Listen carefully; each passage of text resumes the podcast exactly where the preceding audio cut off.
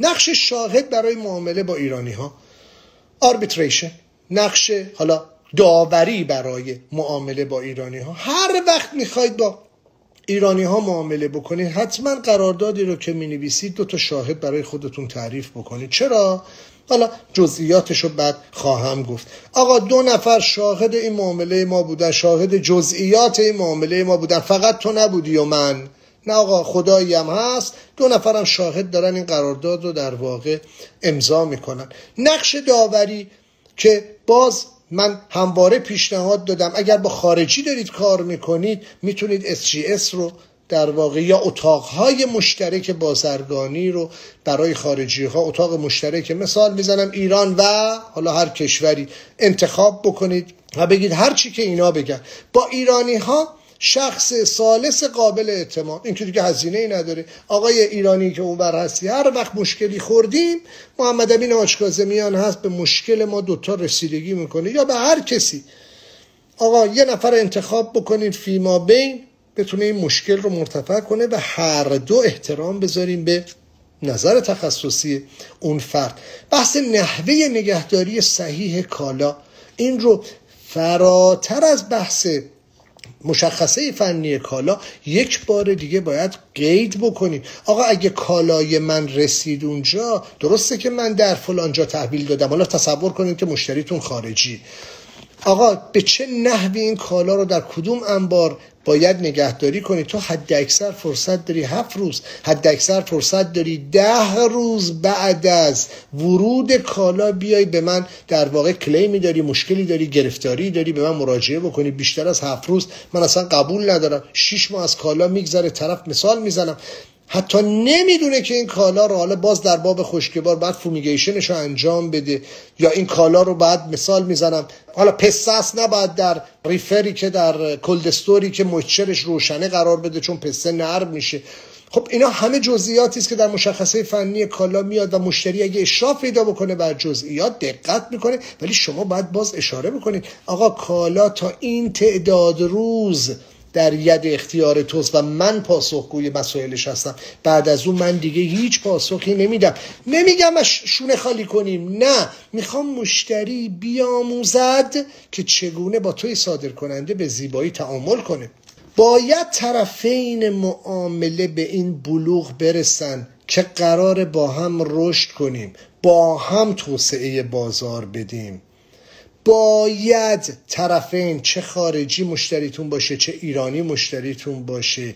باید هم بیاموزانیم و هم آرام آرام از هم بیاموزیم که اگر به مشکل برخورد کردیم نخواهیم بوش هم دیگر رو بگیریم. آقای ایرانی ضرر کردی؟ ضررت باید مستند باشه. خسارتت باید مستند باشه. نه اینکه چون کالا از دسترس من ایرانی خارج شده هر جور تو دلت خواست با من تعامل بکنی هر جور دلت خواست با من رفتار بکنی میگه من که پول این کالا رو ندادم بلش کن 50 درصدش رو کم کن 30 درصدش رو کم کن. خب بابا تو زندگی هایی رو میپاشی. تو مشکلات مالی رو در این شرایط در واقع با این همه هزینه بانکی بسیار بالا هزینه تأمین منابع مالی بسیار بالایی که در کشور ما وجود داره تو داری برای اون سازمان تأمین کننده داری ایجاد می‌کنی. تو حق نداری هر که دلت خواست با من صادر کننده ایرانی رفتار بکنی. من اینجا لازم مجددا به این مطلب اشاره بکنم که بخشی از ریسک رو وقتی بهتون میگم باید زنجیره ارزش کالاتون رو تعریف بکنید و باید بدونید هر عامل چه نقشی بر فرایند قراردادی شما داره و اگر بدونیم که ما باید بدانیم که مشتری روی چه اتفاقی حساسه اون موقع هست برای هر کدوم از این بخش های راهکاری پیدا می‌کنیم. خب بخشی از این ریسک ها رو در واقع شرکت های بیمه دارن پوشش میدن. نگیم چون هزینه برست خریدار قبول نمی‌کنه. خریدار دندش نه باید قبول بکنه. خب آقا اگر من چالش مشتری رو بدونم دغدغه مشتری رو بدونم نگرانی های مشتری رو برش اشراف داشته باشم برای هر بخشش یک هزینه ای رو در واقع در نظر می‌گیرم برای هر بخشش یک راهکاری رو برای خودم تعریف می‌کنم. ارز کردم یه نفر باید بزرگتری بکنه. یه نفر باید بزرگتری بکنه. اگر یک مشتری خوب بزرگی رو پیدا کردید گفتم که با استانداردهای روز داره کار می‌کنه این باید افتخار باشه. گام چهارم ما کار با بزرگان هست. نقش بزرگتر چیه؟ بزرگتر حامیه. چقدر خوبه که من بتونم با یه بزرگتر تعامل بکنم. چقدر خوبه که من بتونم یه مشتری رو پیدا بکنم که این مشتری من را آموزش دهد. من بشم نماینده صادق این خریدار و بتونم فقط با حد اقل درآمد براش جنس تأمین بکنم و دستورات این فرد رو اجرا بکنم. قطعا این فرد بزرگ باید مهربان باشه. قطعا این فرد بزرگ باید چشم پوشی بکنه از بسیاری از چالش هایی که به وجود میاد. عرض کردم نحوه پرداخت باید شفاف باشه. شفاف یعنی منطقی و منصفانه برای طرفین برای تمام دنیا. برای تمام مشتریانتون در سراسر دنیا. عزیزان دل من در قراردادتون باید بخشی رو پیش پرداخت بگیرید. این بخشی که دارید پیش پرداخت می‌گیرید و به عنوان پیمنت دارید در قراردادتون قید می‌کنید باید شفاف باشه. آقا حداقل هزینه رفت و برگشت. به علاوه بخشی از ارزش کالا رو این ارزشی که ممکنه حالا به هر حال شما بالاخره باید سرمایه هم داشته باشید دیگه. این بخش رو باید شما با این پیش پرداخت کاور بکنید. 20 درصد 30 درصد پیش پرداخت بگیرید بستگی به نوع کالای شما داره. الان هزینه های هم خیلی بالا رفته. الان برای آمریکای شمالی حدودا 6000 دلار. برای آمریکای جنوبی حدودا 8000 دلار. برای استرالیا یک کانتینر 20 فوت حدود 6000 دلار هزینه شه مثال می‌زنم 20 تن بخوای بارگیری بکنی حدود 300 دلار فقط هزینه داره. 6000 دلار رفت 7000 دلار برگشت و دانگرید کردن در واقع ارزش کالا. آقای آشکازمیان مشتری ما رو نمی‌شناسه پرداخت نمی‌کنه. نه قطعا مشتری. در تمام دنیا همه می‌دونن. باید 20 درصد 30 درصد بر اساس ارزش کالا باید پیش پرداخت بدن. شما چیز غیر متعارف غیر منطقی رو خریدار نمی‌خواد اون مشتری که نمیده باش کار نکن. شما از مشتریایی شروع کنید که به شما دارن پیش پرداخت میدن. آرام آرام همونا میشن رفرنس برای مشتریای بزرگتر و اینکه حتی شما می‌تونید با یک special offer ی که به یه مشتری بزرگتر می‌دید حتی تا 100 درصد prepayment از خریدارتون بگیرید. آقا نمیشه. چرا داره میشه؟ چرا باید بشه؟ اگر مشتری درک صحیحی از توانمندی شما رو در واقع داشته باشه شما به درستی در دامنه دید خریدار قرار بگیرید. هر جا میره تو رو ببینه هر هفته خبرنامه تو رو بگیره هر هفته یه نکته جدید از محصول شما رو بشنوه آرام آرام شما رو به عنوان یک تامین کننده امن خطاب می‌کنه و حاضر به شما در واقع پیش پرداخت هم بدهد. باز اگه در این باب سوالی بود سوال بکنید من پاسخ شما رو خواهم داد. برای ایرانی ها تصفیه در قبل از تحویل کالا صد درصد. آیا میان نمیدن؟ ندن. باشون کار نکنید. تحویل کالا کجاست؟ تحویل کالا همون جایی که قرار بازرسی کالا انجام بشه توسط اون فامیلشون. آقا سی درصد پیش پرداخت 70 درصد در مقابل کپی اسناد. ایرادی نداره. باز با ایرانی ها می‌خواید کار کنید هیچ ایرادی نداره. ولی مراقب بازارهای خطرناک باشی و کالاهاتون رو خدایی نکرده برای بازارهای خطرناک پرچالش ارسال نکنید که بعد از اینکه کالاتون وارد بشه به اون بازارها شاید که شما صاحبش نباشید. باز نکته بسیار مهم گول نخورید. آقا خریدار خارجی میگه من با فلانی کار می‌کنم. این ساده ترین روش کلاهبرداریه. آقا منو می‌بینی در کانادا هستم؟ من دارم با آقای آچکازمیان کار می‌کنم. خب این چه؟ برای چی داری این حرف می‌زنی؟ تو اگه بزرگی تو اگه بزرگی خودتو بزرگ مطرح بکن. چرا داری آویزون میشی؟ مثلا به تناب پوسیده آچکازمیان این ساده ترین روش کلاهبرداریه. بسیاری از خریداران ایرانی ما متاسفانه با این روش می‌خوان سعی بکنن بیزینسشون رو رام بکنن. دارم بهتون میگم تکرار می‌کنم هزینه زندگی در خارج از کشور بسیار بالاست. هزینه پول در آوردن بسیار سنگینه. برای همین بسیار شاهد اتفاقات نامیمونی هستن که متاسفانه عزیزان ما در خارج از کشور عرض کردم چه ایرانی چه غیر ایرانی دارن در واقع درست می‌کنن. خب آقا هوشمندانه کار بکنید.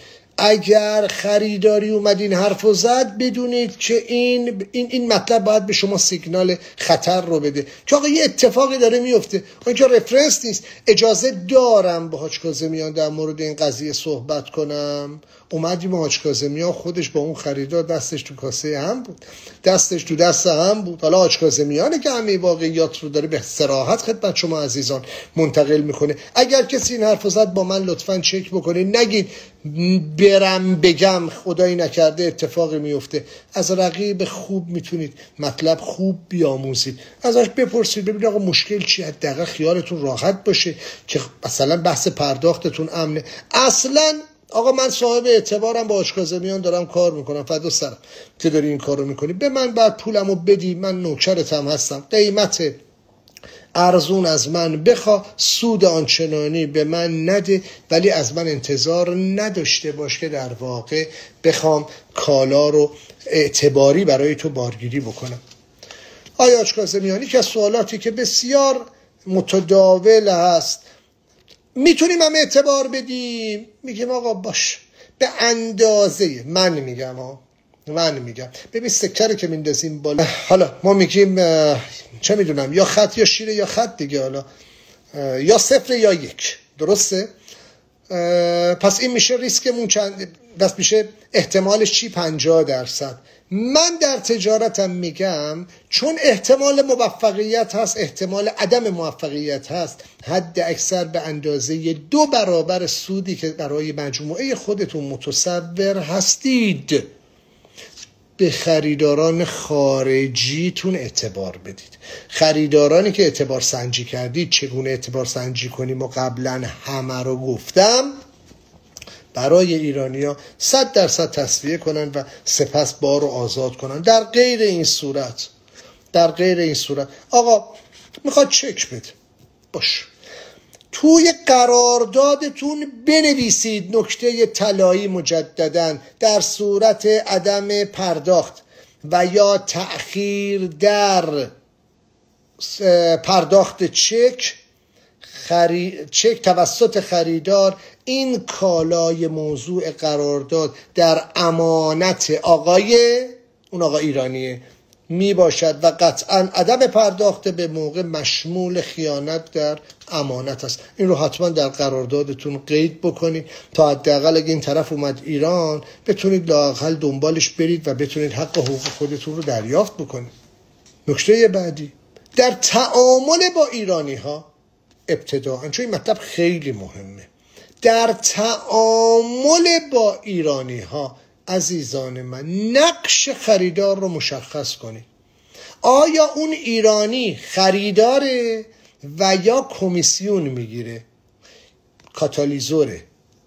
آش کاتالیزور هستی کمیسیون می‌گیری. آقا بسیار عالی بسیار عالی. تکلیف خودتو با من مشخص بکن.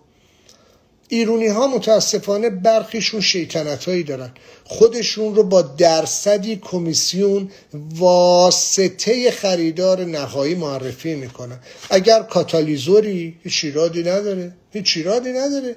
اجازه بده من قرارداد رو با خریدار نهایی منعقد بکنم. تا با شرایط اون طرف هم شما آشنا بشید و بدونید خریدارتون کیه. مگه میشه یه نفر بخواد دو درصد کمیسیون بگیره سه درصد کمیسیون بگیره و نام مشتری خارجی رو معرفی نکنه؟ اصلا امکان نداره. آقای ایرانی تکلیف تو با من مشخص کن. بروکری؟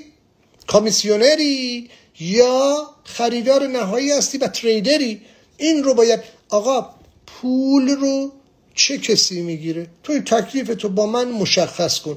به هیچ عنوان زیر بار نقش کمیسیونی برای ایرانی ها نروید. خارجی مطلب رو می‌دونن. یعنی بروکر اصلا خودش میاد یه قراردادی رو تعریف می‌کنه خریدار و فروشنده رو کنارش می‌ذاره بروکر هم وسط. ولی گاهن ایرونی ها متاسفانه میگم برخیشون شیطنت هایی می‌کنن که میان خودشون رو به عنوان یک کمیسیونر یا یک بروکر معرفی می‌کنن و بعد میگن قرارداد با من ببن من دو درصد سه درصد پنج درصد سود می‌گیرم به خریدارم میفروشم. بعد خریدار من هر پول منو داد من به تو میگم. اینها رو اصلا زیر بارش ندید. مگر اینکه خریدار نهایی رو به شما معرفی بکنه و شما قراردادتون رو با خریدار نهایی ببندید و ایرانی نقش در واقع واسطه داشته باشه.